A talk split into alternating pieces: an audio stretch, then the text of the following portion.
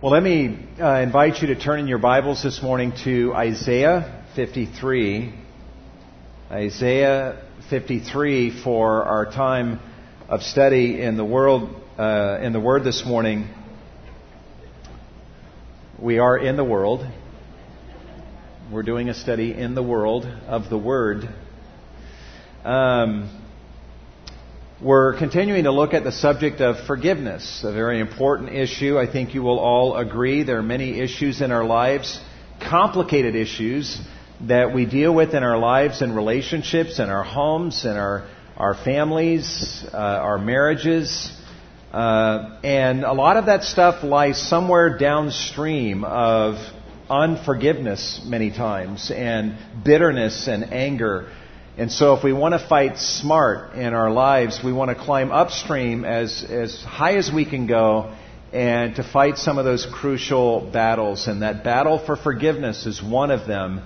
If we can fight and win this battle and learn the art of forgiveness, then we in one fell swoop can slay a thousand other giants um, at the same time. And so we're studying this topic of forgiveness and our focus uh, last Sunday and today and next Sunday is going to be more along the lines of getting to the place of uh, forgiveness. We live in a broken world where evils are done. We saw testimony of that on uh, Monday of this past week at the Boston Marathon. Uh, senseless evils are committed and people are injured and killed and wounded um, and left devastated as a result. And so we live in a broken world full of broken people and uh, committing sins, and some of those sins are directly committed against us. And how do we respond when such evils are done against us?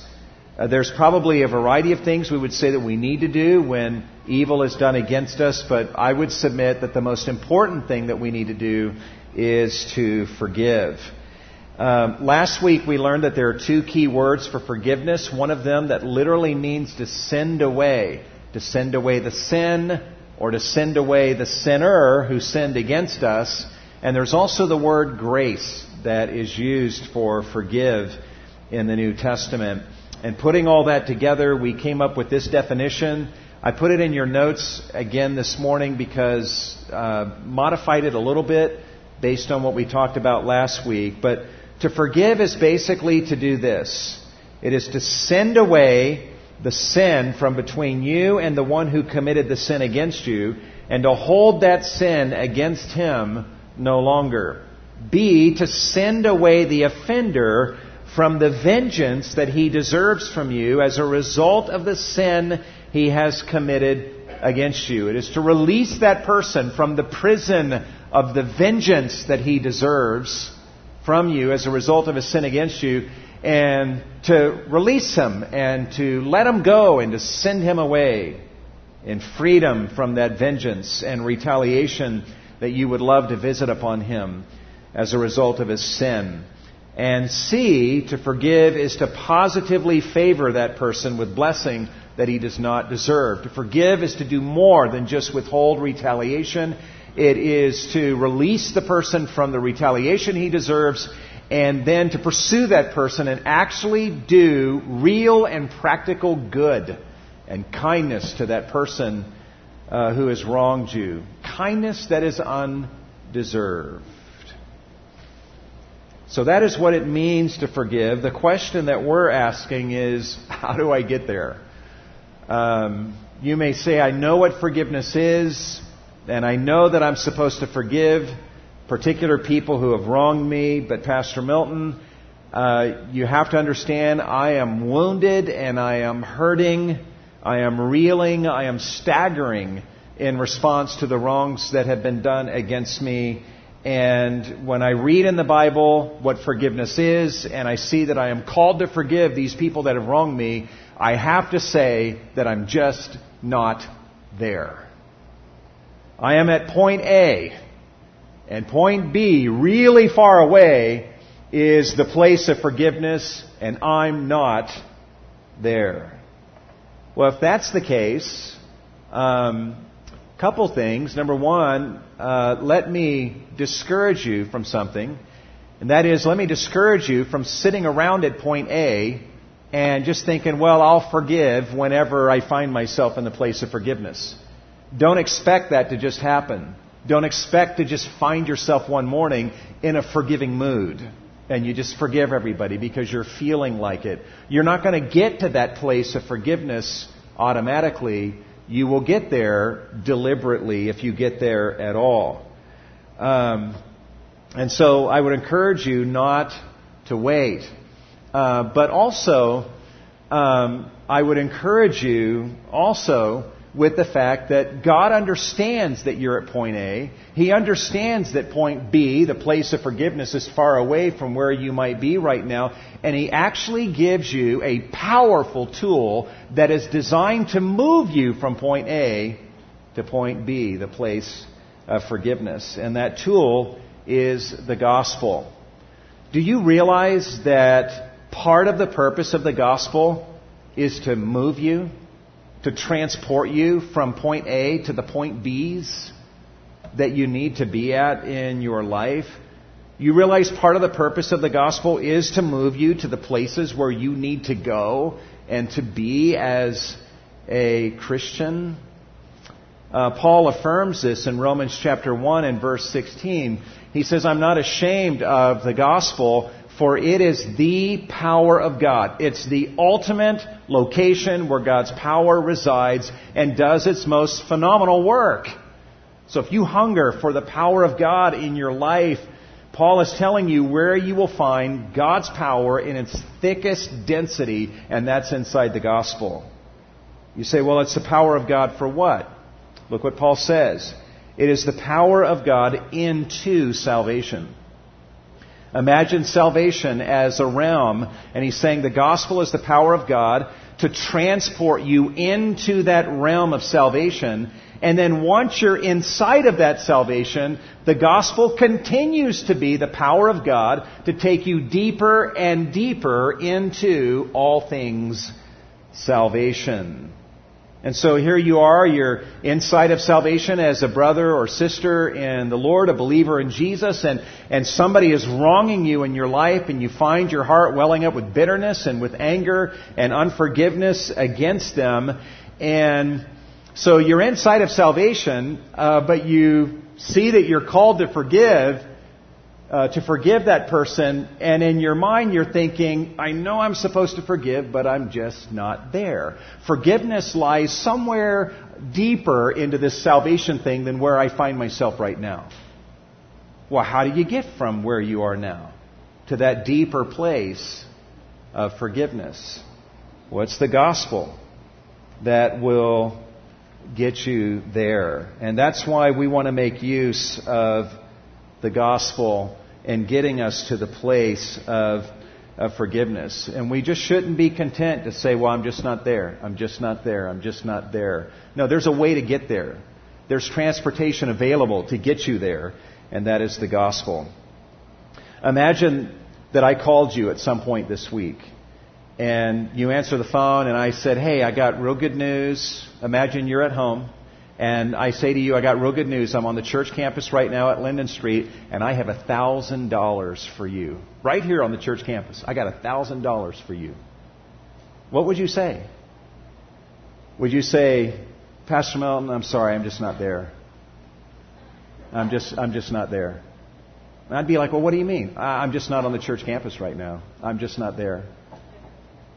Um, would you just hang up the phone and just settle for the fact that you're just not there? No, you would look around for some means of transportation, whether it's a car or a bike or something, and you would make use of that transportation to get you from wherever you are, point A, to point B, which is on the church campus, where someone is holding a $1,000 for you. That's the way we need to use the gospel. There is a place of forgiveness. There is a place that is inside of salvation where if we find ourselves in this place, we will both be able to forgive and we will want to forgive the person who has wronged us. And it's the gospel that gets us there. we can state it this way the gospel is the power of God into forgiveness. It is the power of God to transport us to that place where we are able to forgive and want to forgive those who wrong us. Ultimately, uh, kind of the broad view of what we're covering here in this series, we're going to see that there's four total steps of forgiveness. And steps two, three, and four are more kind of unpacking the mechanics of what forgiveness looks like and how to execute that forgiveness. Step one, though, is the one we're going to spend the most time on, and that is more the path to forgiveness. Step one, if you want to truly biblically forgive, uh, what you need to do, step one, is go to the cross and do some gospel thinking. Go to the cross and do some gospel thinking, and if you do that, with a heart that is open to God's Spirit, you will find yourself being transported to a place where you are able and you want to forgive. It is at the foot of the cross where we see clearly. Uh, when you are confused and blinded by your circumstances, uh, blinded by the wrongs that have been done against you, and you can hardly see straight and, and understand what you're feeling and what's going on and the right response when you find yourself in those situations where you cannot think or see straight, the best place to go is to the foot of the cross. It is there that you can see most clearly. Rebecca Manley Pippert, in her book Hope Has Its Reasons, uh, says this uh, regarding how we can see at the foot of the cross. She says, Dust, rusty nails, and blood notwithstanding, the ground at the foot of the cross is the only vantage point from which to view life clearly. To see things there is to see them truly. You will never have a clearer vision of yourself and of others and how to behave in your circumstances and how to forgive in the face of wrong. You will never have a clear vision to see through all of these things than when you are at the foot of the cross. And that's why we want to go here and essentially do a 360 around the cross and behold Christ and Him crucified and see what we can see, think upon what we see there, and allow God through these gospel thoughts to transport us to the place where we need to go. Five thoughts in total that we'll be looking at this morning that we can think at the foot of the cross that God can use to transport us to the place of forgiveness. There's more, and we'll look at those other ones next week, but today, just five thoughts that we can think at the foot of the cross uh, through which we can experience God's power to reorient our thinking and to help move us to the place where we are able and ready and willing to forgive. Thought number one we looked at last week. At the foot of the cross, I behold Christ and Him crucified, and I can observe this to be true. I can think this at the foot of the cross, and that is that Christ has suffered as I am suffering right now, and infinitely more so, which means I am never alone in any pain. At the foot of the cross, we observe that not only did Jesus bear my sins, but he also bore my sorrows. Isaiah 53, verse 4. Isaiah, looking into the future, beholds Christ being crucified, and the first observation that he gives voice to is surely our griefs he himself bore and our sorrows he carried. Isaiah comes to the foot of the cross and he's like, wow, indeed, our sorrows he bore and our griefs he is carrying while on the cross. He'll later talk about him bearing our sin. But before he even gets to that, he relishes the fact that Jesus, while on the cross, bore our sorrows and griefs. We sang earlier in this service the song I Stand Amazed by Charles Gabriel. And one of the verses that we sang, we all gave voice to this theological reality. He, Jesus, took my sins and my sorrows, and he made them his very own. This is the double bearing that happened at the cross. Jesus took my sins upon himself, but not only that, He took my sorrows upon himself. And he made those sins and he made my sorrows his very own. And he felt them.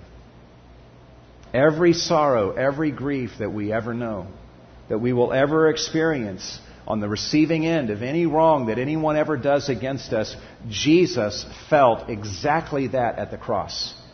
He intentionally placed himself under your sorrows and griefs, every one of them, because he wanted to feel everything that you would feel in the way of pain that you have experienced throughout your life, including on the receiving end of wrong.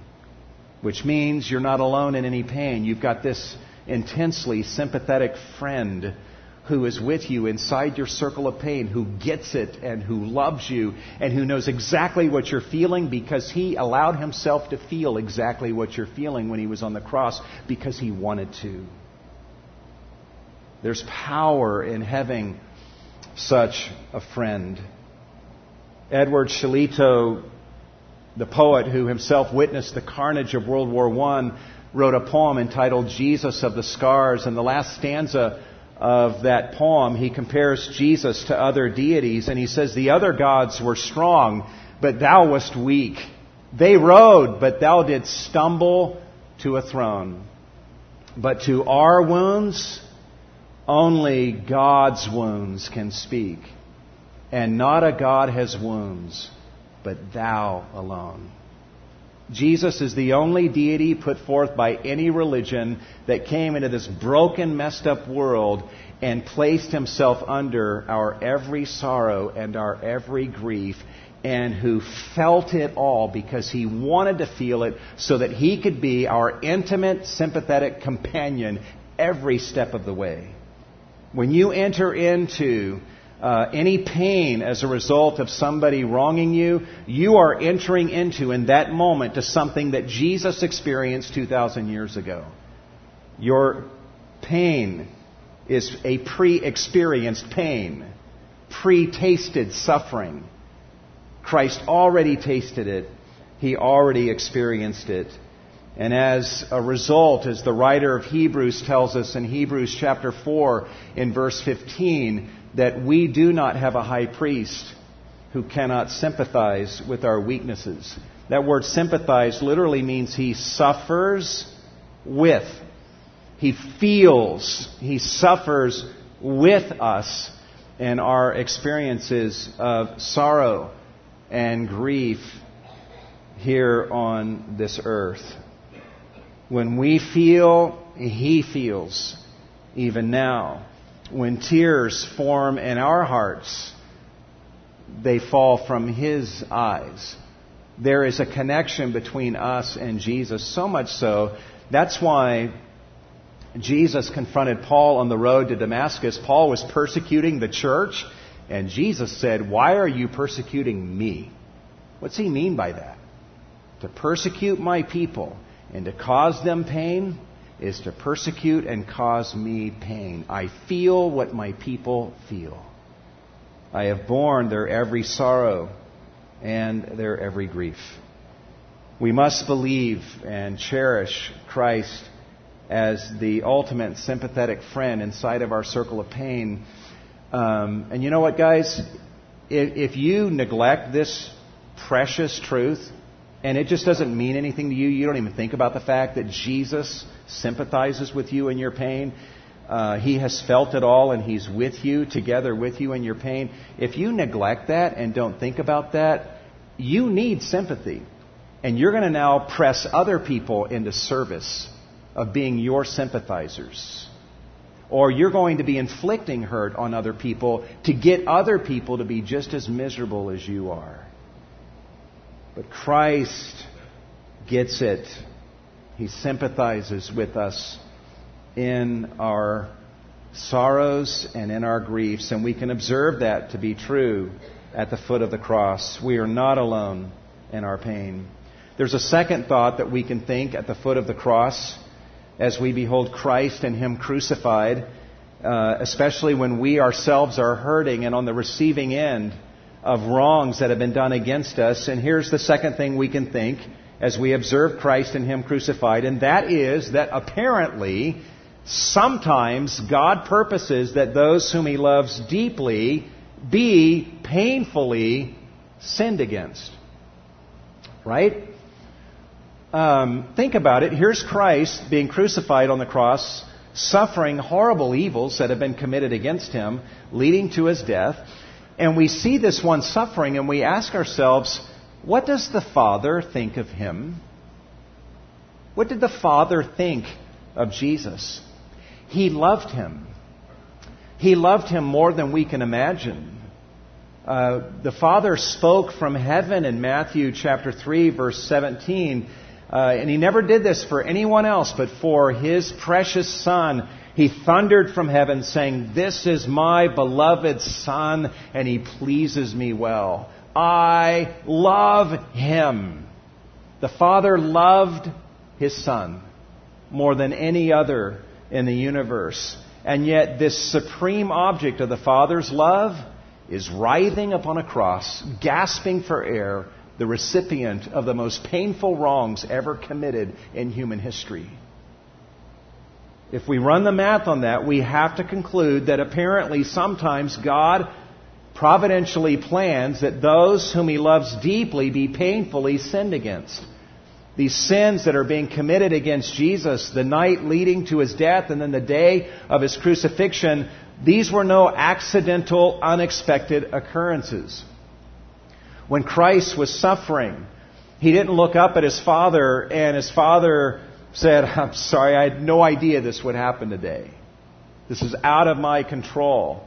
No, it says in Acts 2 that this man, Jesus, delivered over by the predetermined plan and the foreknowledge of God, was nailed to a cross by the hands of godless men.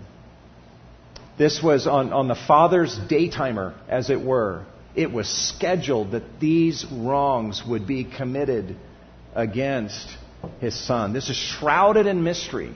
But we know, based on Scripture, that the cross was no accident. This was the plan of God, that the supreme object of His love would suffer the wrongs that Jesus suffered on that awful day in human history. And we think that through, and we're like, okay, I, I observe here at the foot of the cross that sometimes God allows those whom He loves deeply to be painfully sinned against. This helps us hugely because it delivers us from the naive notion that if God loves me, then I'll never hurt, I'll never suffer, and God will protect me from anyone ever wronging me in a way that is exceptionally painful. Now that, that naive notion dies at the foot of the cross. But it also lifts us up. Because sometimes when we find ourselves on the receiving end of wrongs that are desperately hurtful to us, uh, and it seems to just come and wave after wave, and it doesn't go away. It's just getting worse. It's easy in such moments to begin to wonder does God really love me? Does He love me as much as He loves these other brothers and sisters that aren't going through what I'm going through? But at the foot of the cross, we're comforted because we observe that no, God the Father loved no one more than Jesus and he suffered more than any other person. God sometimes purposes that those whom he loves deeply be painfully sinned against. Then we look up at our Heavenly Father and he looks at us and says, By the way, I love you too. Kind of makes you want to run, doesn't it? We pause at the foot of the cross and appreciate the fact that, you know what? If on my path that lies ahead, the present time or in the future, I'm on the receiving end of painful wrongs, that's a part of God's plan. And He loves me. And if God loved His Son so much, and yet purposed for His Son to suffer and die on the receiving end of multiple wrongs, then what makes me think that I am supposed to avoid such a fate in my path from day to day? There's a third truth that we can ponder at the foot of the cross, a third thought that we can be thinking at the foot of the cross that will transport us to a place where we with hearts full of grace, can give grace and forgiveness to those who have wronged us. And that third thought is this as we behold Christ and Him crucified, that God the Father can be completely trusted on the receiving end of any wrongdoing. God the Father apparently can be trusted completely on the receiving end of any wrongdoing. You see, guys, when you stand at the foot of the cross and you behold Jesus dying, you do not just observe a man dying, you observe a man trusting. Jesus is not just dying on the cross, he's trusting his Father while on the cross. It says in 1 Peter chapter 2, he kept on continuously, literally, entrusting himself to him who judges righteously, and he bore our sins in his body while on the cross. Peter's doing something really precious for us. He's pulling uh, back the curtains and he's allowing us a glimpse into what was going on in Jesus' heart and in his mind throughout his suffering leading to his death. And here's what was going on in the psyche of Jesus. Here's what was going on in his heart with regard to his disposition towards his Father, and that is that he kept on trusting his Father throughout the entire ordeal, and he never stopped. Jesus was arrested the night before his crucifixion, and as he was bound and taken away, um, in his heart, he's essentially saying to his father, Father, I'm trusting you. Whatever lies ahead in the coming hours, I am trusting you. And they put him before the Sanhedrin, and false accusations are leveled against him, and they find him guilty of blasphemy and they end up uh, blindfolding him. And I would imagine as the blindfold is going around his, his eyes to where he cannot see that Jesus is saying to his father in his heart, Father, I'm trusting you. I am trusting you. And then, bam, comes the first punch. And then the second. And then the third. And then the fourth. And between every blow, Jesus is saying, Father, I'm trusting you. I'm trusting you.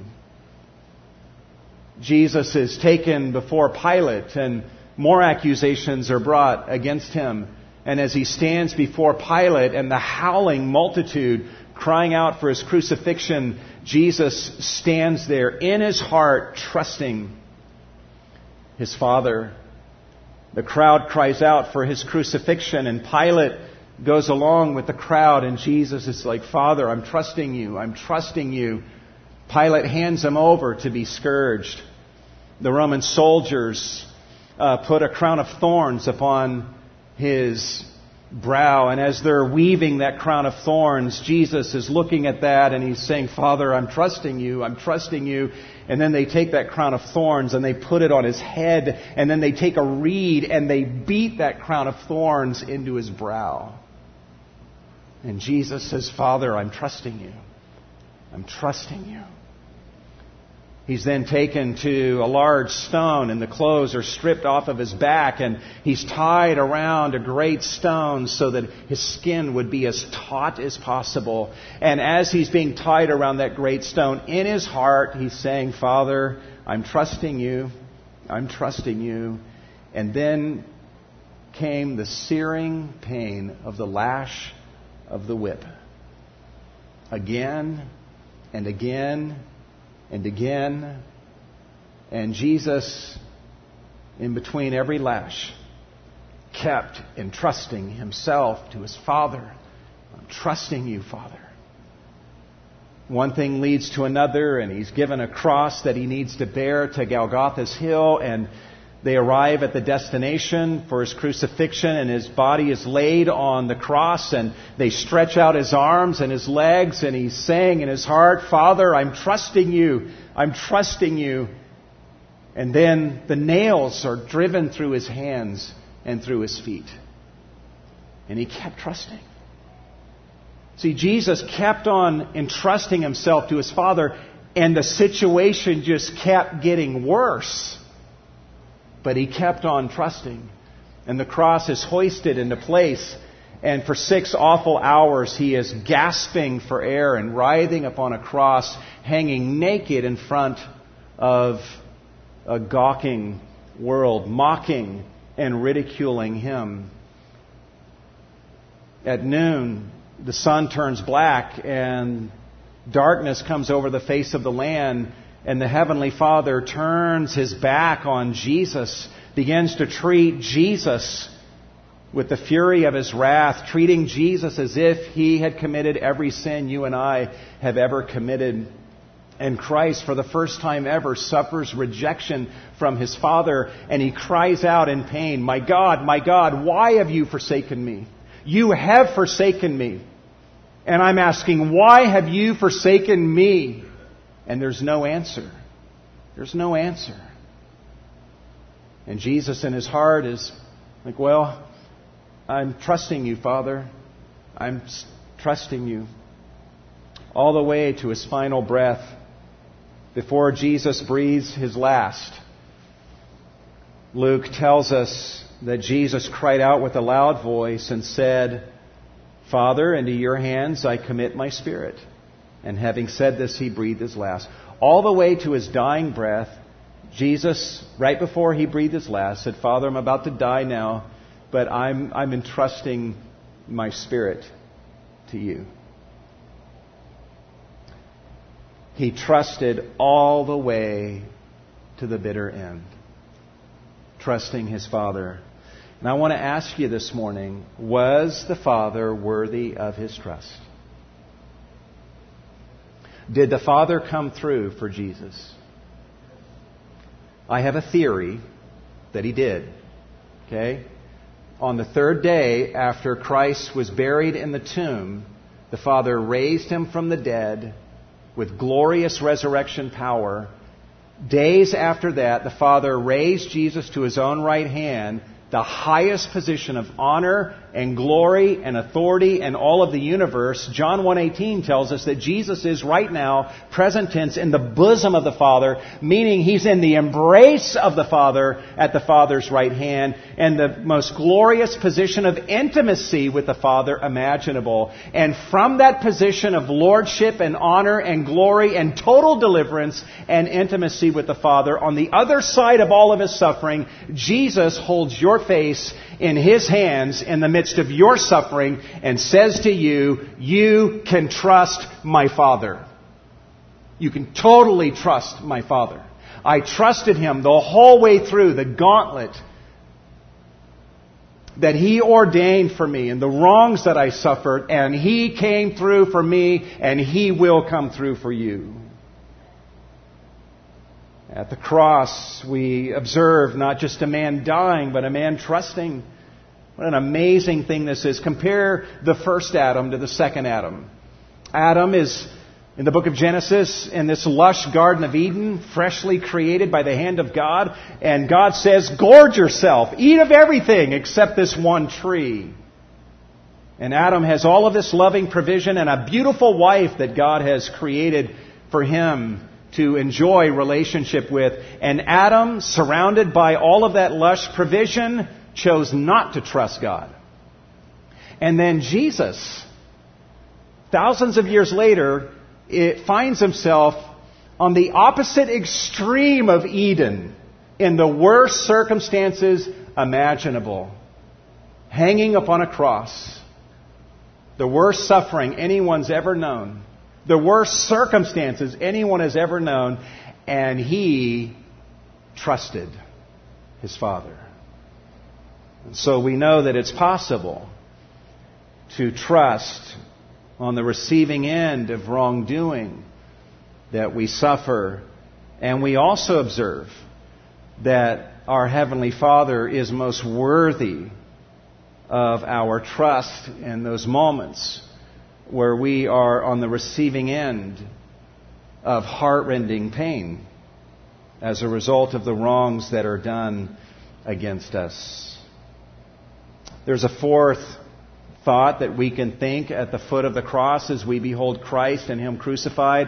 In those moments where our hearts are reeling and we're, we're fuming and we're angry, we're upset, we're feeling vindictive and bitter against those who have wronged us and we know we're supposed to forgive, but we're just not there. So in helplessness, we come to the foot of the cross and we just stare. And as we stare, we are led to a fourth thought that we can think. And that is, wow. At the foot of the cross, I see that I have committed greater sins against God than any person has ever committed against me. What I'm about to say is intensely personal. Um, and it's not for the faint of heart. I'm going to do something very personal with you and telling you some things about yourself and about me that may be the hardest things that you've ever heard in your life. These are not flattering truths. At the foot of the cross, we discover the worst thing that there is to know about ourselves.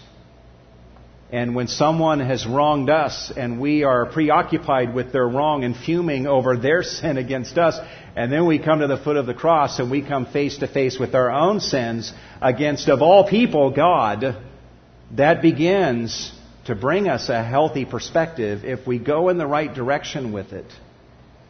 There is grace, there is powerful transforming grace that comes on the other side of allowing yourself to go where we're about to go and to think what we're about to think.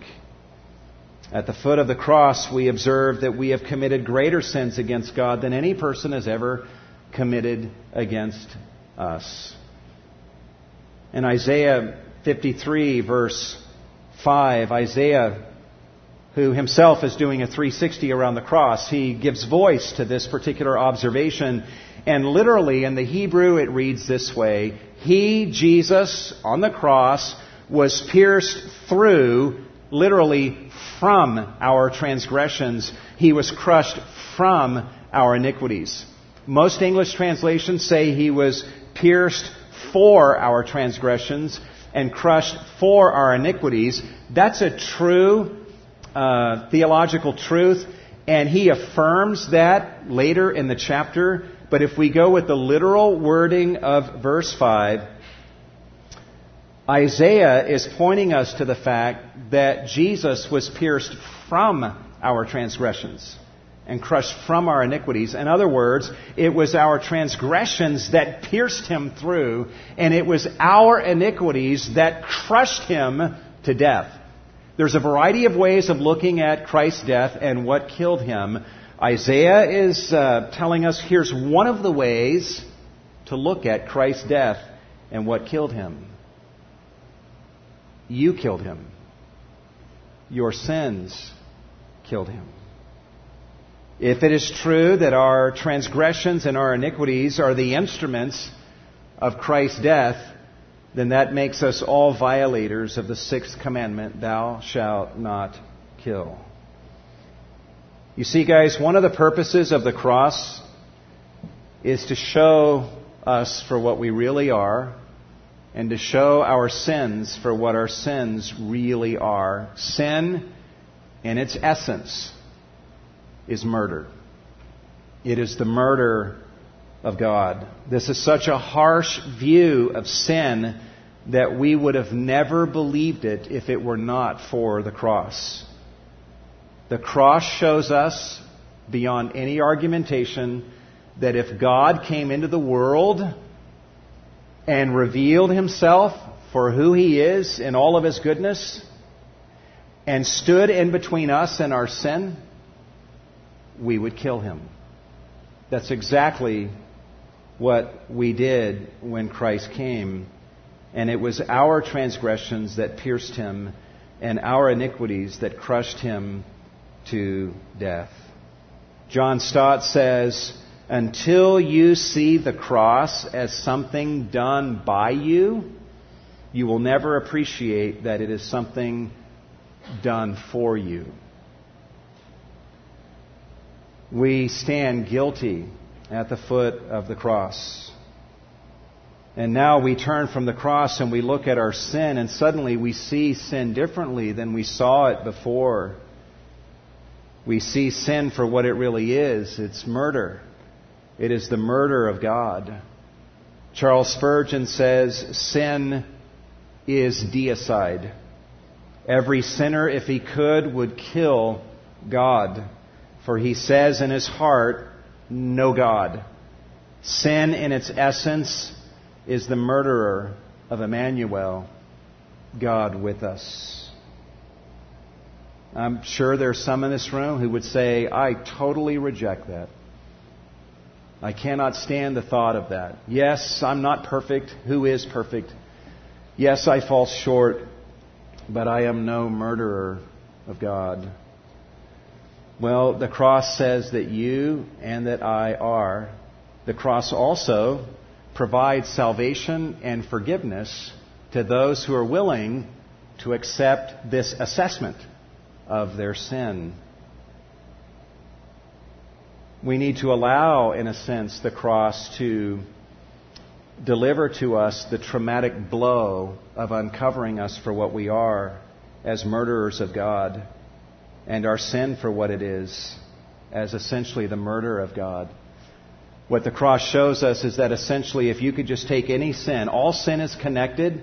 All sin has the same DNA. You could take the smallest sin that you've ever committed, you can lay it on an operating table, you can cut into that sin, and you can search for and then pull out the nucleus of that sin. And then you can cut into the nucleus of that sin and find the DNA somewhere in that nucleus, and then you can. Um, decode that DNA. And if you could decode the DNA of even the smallest sin, it would reveal the murder of God. That is the essence of all sin.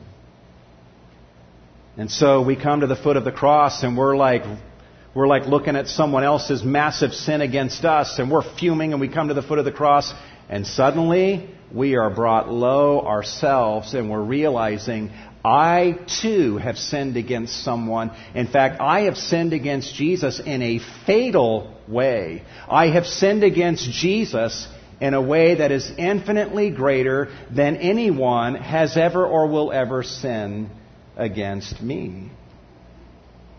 I really want to challenge you guys to make a big deal out of your sin. When you make a big deal out of your sin, Paul Tripp says you're making a big deal out of what Jesus died for.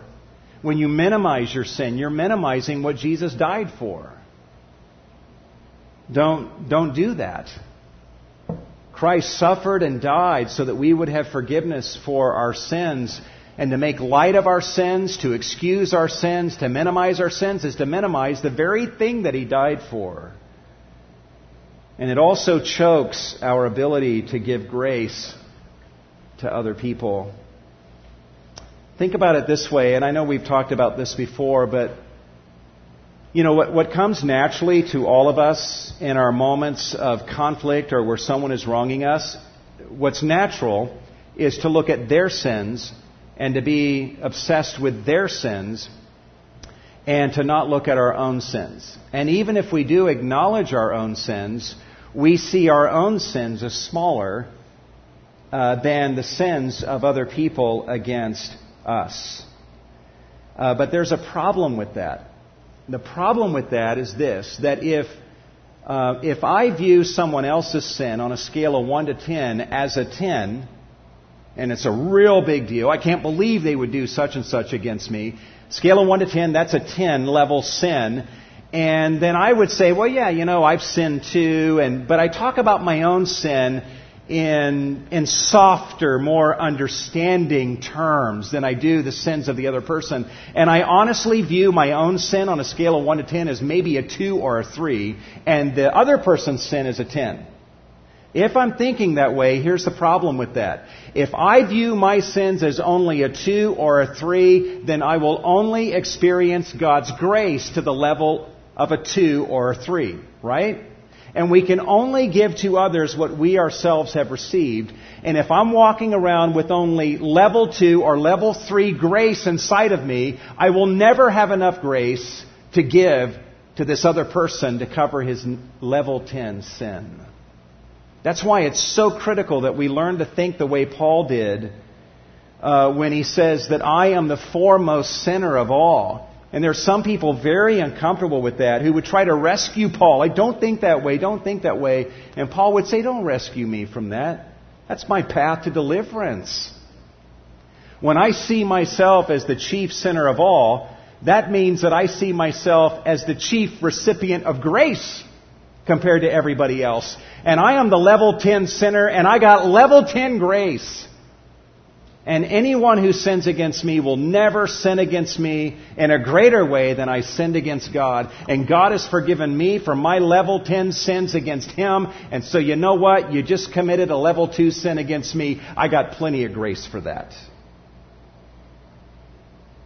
Timothy Keller says it is impossible to grant true forgiveness to someone you feel superior to. And if you're up here in this moral high ground and you view yourself as better than somebody else and as less of a sinner than somebody else, uh, and you try to forgive them from that exalted position of pride, you can't do it. You can't do it. You need to be lowered, and it's the cross that lowers you beautifully so that from that position of understanding your sin and the magnitude of it, and thus the magnitude of God's grace, you are now able to grant true forgiveness. And that leads to the fifth and final thought that we can think at the foot of the cross that gets us well on our way towards the place of forgiveness. And that is, though, yes, I have committed greater sins against God than any person has ever committed against me, glory to God, Christ has purchased my forgiveness and my justification. That's so amazing. At the cross, I, I realize that I am far more of a sinner than I ever knew before, but I'm also far more loved and far more forgiven, far more blessed than I ever dared imagine. In Ephesians 1 7, Paul says, In Christ we have redemption through his blood and the forgiveness of our sins. All the sins that we've committed, these mountainous, infinite sins against God, they've been forgiven through the cross, through Christ's shed blood. The slate has been wiped clean. God has sent those sins out from between us, and He does not remember them against us any longer. And God has sent us away from the prison of the vengeance that we deserve for our sins. And He has graced us with the grace of forgiveness. Not only has God forgiven us of our sins and remembers them against us no longer, but in Romans 5 9, we learn that we are justified through his blood. God says, I'll tell you what, I love you so much that because of what Christ did at the cross, I not only will forgive you of every sin and hold them against you no longer, but I'm actually going to make this decision today. The day that you believed in Jesus, God says, I today make this decision that I will forever think of you as forgiven. And I will forever think of you as righteous with the very righteousness of Jesus. And I throw down the gavel, I slam it down, and I thunder my declaration with enthusiasm that you are righteous in my sight. And God also says, and I from this point forward will never think another thought about you. I will never feel another emotion with regard to you. I will never allow anything in your life or do anything towards you that is not fully governed by this decree, by this decision that I am making today about how I will think of you from this day forward as forgiven of all of your sins and as righteous with the righteousness of Jesus. That is amazing grace. Amazing grace. And guys, if we are swimming in the ocean of this grace, that's why as Christians, we of all people have the most courage to look at the hard truths about our sin. We can go there because we know we're loved and accepted by God. And the more we understand the magnitude of our sins, that doesn't discourage us. It actually deepens our capacity now to receive God's grace and enjoy His grace. We're all the more amazed at His goodness and His grace. And the more we understand and appreciate His massive, overwhelming ocean of grace towards us, the more we are able to impart that grace to others who have sinned in a lesser way than we have sinned against God. There's more that we'll look at in the coming uh, ne- next Sunday, but we'll stop here and pray that God will use these truths to help move us to a place of grace, joy in Christ, and, and grace towards those who have wronged us. Let's pray together. Father, if there's any in this room this morning that have maybe heard your truth presented about their sin, I pray that you would use your truth to just help them to see their need for a Savior, that they would not reject this diagnosis of their condition, but that they would receive it in all humility and know that Jesus is the Savior for them. May they run to you, Jesus, and cry out to you to be their Lord and their Savior. Lord, the world is afraid to look honestly at its sin. People who don't know Christ and who don't know grace are terrified of looking honestly at their sin because it's devastating. It leaves them condemned. We know that we're, we're loved and we're accepted. You give to us the greatest gift of all in the cross, and that is at the cross you show us that you know everything there is to know about us. And with that total knowledge of us, you also move towards us with grace and forgiveness and say, I love you. To be known and not loved is our greatest fear. To be loved but not known is something that means very little. But to be fully known by someone and also fully loved by that same person who knows us totally, well, that's just the greatest gift of all. And we have that in you, Jesus.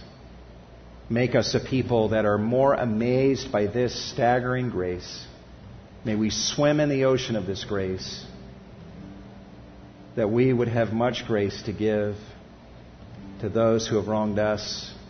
When people wrong us, we now have the opportunity to mirror the very thing that you have done towards us, and we get to reenact this gospel that we are the recipients of. You are a good God, Lord. We praise you this morning. Thank you for this opportunity to give of our offerings to you. Receive these funds, Lord, and do much with them for the glory of Jesus. We say these things to you in Christ's name. And all God's people said, Amen.